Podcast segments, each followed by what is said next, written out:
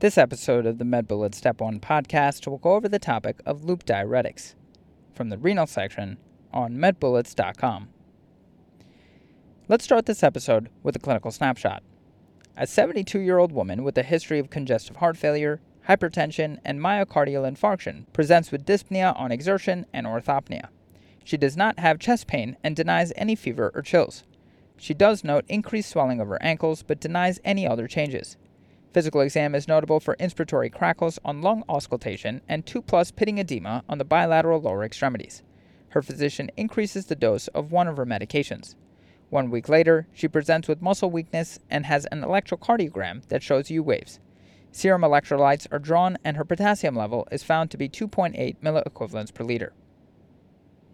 Now let's get into this episode where we'll go over the loop diuretics of furosemide and ethacrynic acid. So, starting with furosemide, the mechanism is blocking the sodium potassium chloride or NKCC cotransport system in the thick ascending limb of the loop of Henle. These electrolytes remain in the tubular lumen, which prevent the formation of the medullary concentration gradient and leads to less water reabsorption in the distal tubule. Know that blocking the NKCC cotransporter also prevents potassium backleaking into the lumen. This results in magnesium and calcium loss. In addition, increased sodium delivery to the collecting duct leads to increased exchange with potassium and hydrogen. As far as the clinical use of furosemide, it can be used in the setting of edema, hypertension, hypercalcemia, and anion overdose. The etiology of edema can be from decompensated congestive heart failure, or CHF, pulmonary edema, ascites in the setting of cirrhosis, and nephrotic syndrome. Furosemide used in the setting of hypertension is not first line, however, is used in patients with concurrent hypertension and edema. Furosemide toxicity can cause ototoxicity, which is worsened with concurrent use of aminoglycosides, electrolyte changes such as hypokalemia, hypomagnesemia, rarely hypocalcemia, contraction alkalosis, and hyperuricemia, resulting in gout. Other examples of furosemide toxicity include dehydration, sulfa allergy, interstitial nephritis, and enhanced toxicity with digoxin and lithium.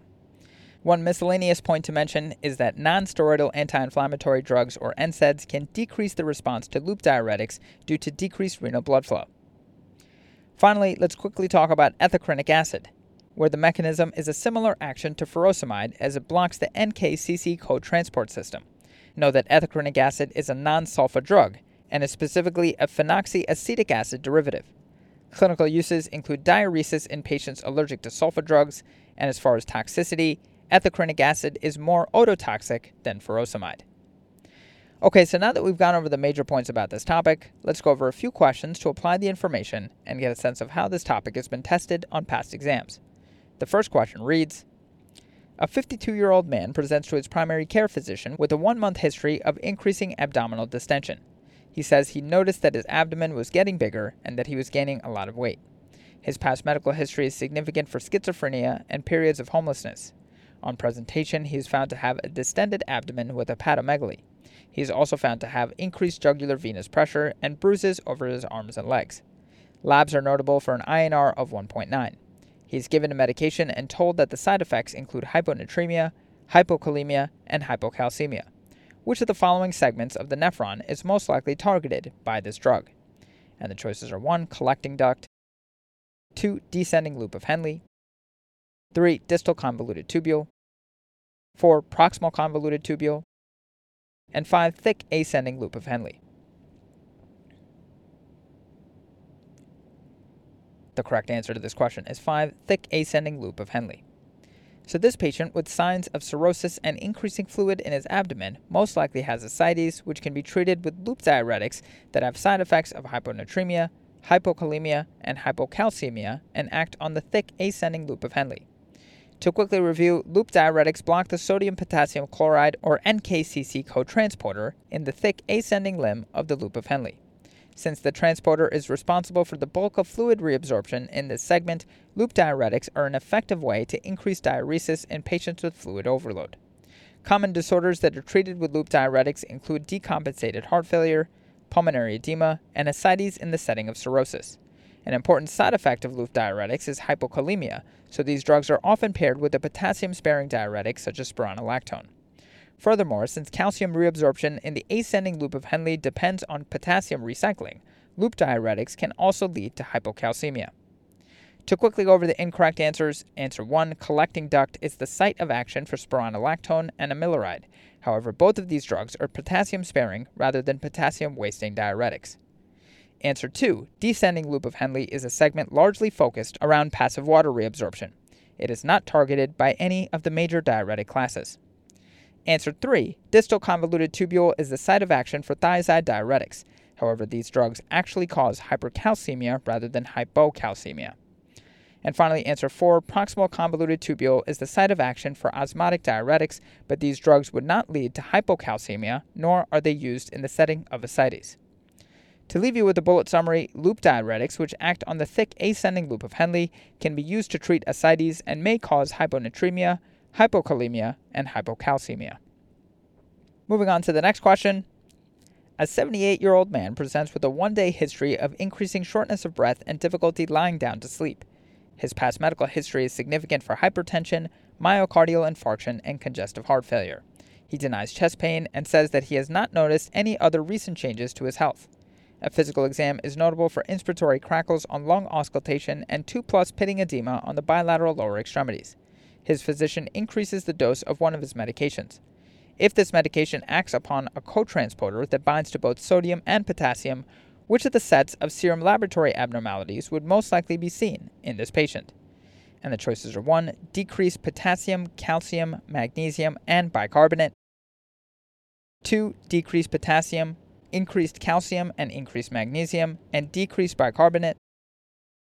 3. Decreased potassium, calcium, magnesium, and increased bicarbonate. 4. Decreased potassium and increased calcium, magnesium, and bicarbonate and 5. Increased potassium, normal calcium and normal magnesium, and decreased bicarbonate.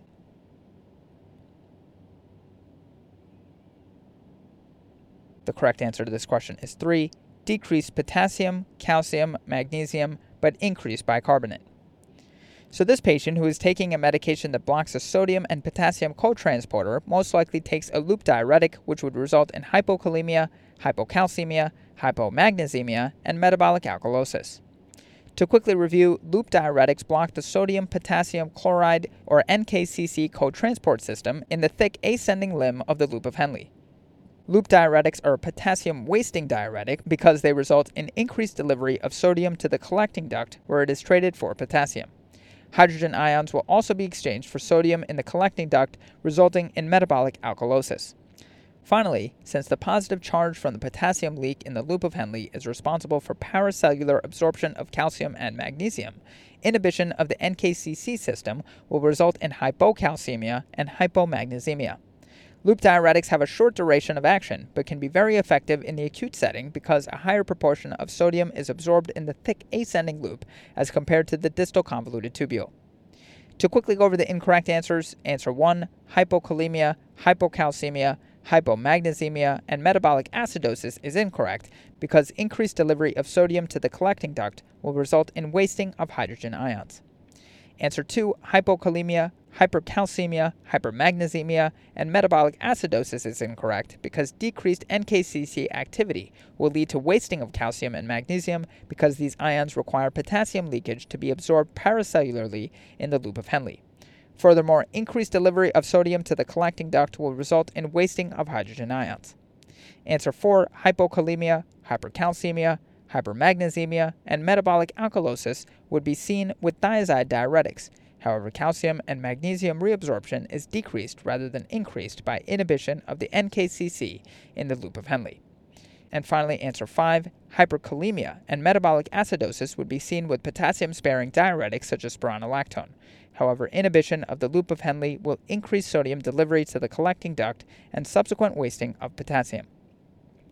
To leave you with a bullet summary, loop diuretics will lead to hypokalemia, hypocalcemia, hypomagnesemia, and metabolic alkalosis.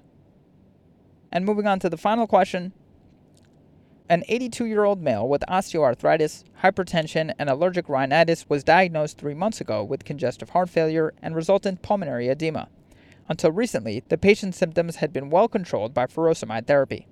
Since beginning a new medication for a comorbid condition, he is more short of breath. A chest radiograph of the patient shows evidence of cardiomegaly, as evidenced by a widened cardiac silhouette, and pulmonary edema, as evidenced by a patchy airspace opacification, perihilar haze, and air bronchograms. Which of the following medications is likely responsible for these worsening symptoms? And the choices are 1. Spironolactone, 2. Naproxen, 3. Zileuton, 4. Montelukast, and 5. Hydrochlorothiazide.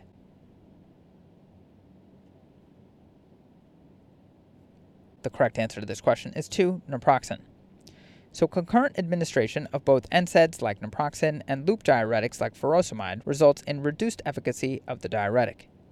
To quickly review, loop diuretics inhibit transport by the sodium potassium chloride symporter in the thick ascending limb of the loop of Henle, resulting in increased excretion of fluid and ions, otherwise known as the diuretic effect. In addition to their diuretic action, loop diuretics also stimulate prostaglandin release. In turn, this vasodilatory prostaglandin release leads to elevated renal blood flow and thus increases in both GFR and renal tubule drug delivery. NSAIDs inhibit prostaglandin synthesis, minimizing the diuretic effect of loop diuretics. O'Brien and Chenubotla discuss treatment options for edema. A multifaceted approach includes sodium restriction, diuretics, and of course treatment of the underlying condition. Elevation of the legs can be useful for some as well. Downey describes the effect of NSAIDs on renal function. Inhibition of prostaglandin synthesis by NSAIDs can markedly reduce renal function in susceptible patients, especially those with underlying renal dysfunction. To quickly go over the incorrect answers, answer 1 spironolactone is a potassium sparing diuretic that acts as an aldosterone receptor antagonist in the cortical collecting tubule. Spironolactone does not reduce the efficacy of loop diuretics such as furosemide. Answer 3. Zileuton is a 5-lipoxygenase pathway inhibitor that blocks the formation of leukotrienes from arachidonic acid. It does not affect prostaglandin synthesis or interfere with loop diuretic action. Answer 4. Montelukast is a leukotriene receptor antagonist.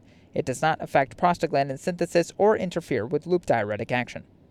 And finally, answer 5. Hydrochlorothiazide is a thiazide diuretic that acts in the early distal tubule to inhibit the reabsorption of sodium chloride. It does not interfere with the mechanism of furosemide and does not affect prostaglandin synthesis. That's all for this review about loop diuretics. Hopefully that was helpful. This is the MedBullets Step 1 podcast, a daily audio review session by MedBullets, the free learning and collaboration community for medical student education. Keep in mind that these podcasts are designed to go along with the topics on medbullets.com, and in fact, you can listen to these episodes right on the MedBullets website or mobile app while going through the topic. If you've gotten any value from the MedBullet Step 1 podcast so far, please consider leaving us a five star rating and writing us a review on Apple Podcasts. It will help us spread the word and increase our discoverability tremendously. Thanks so much, and we'll see you all tomorrow.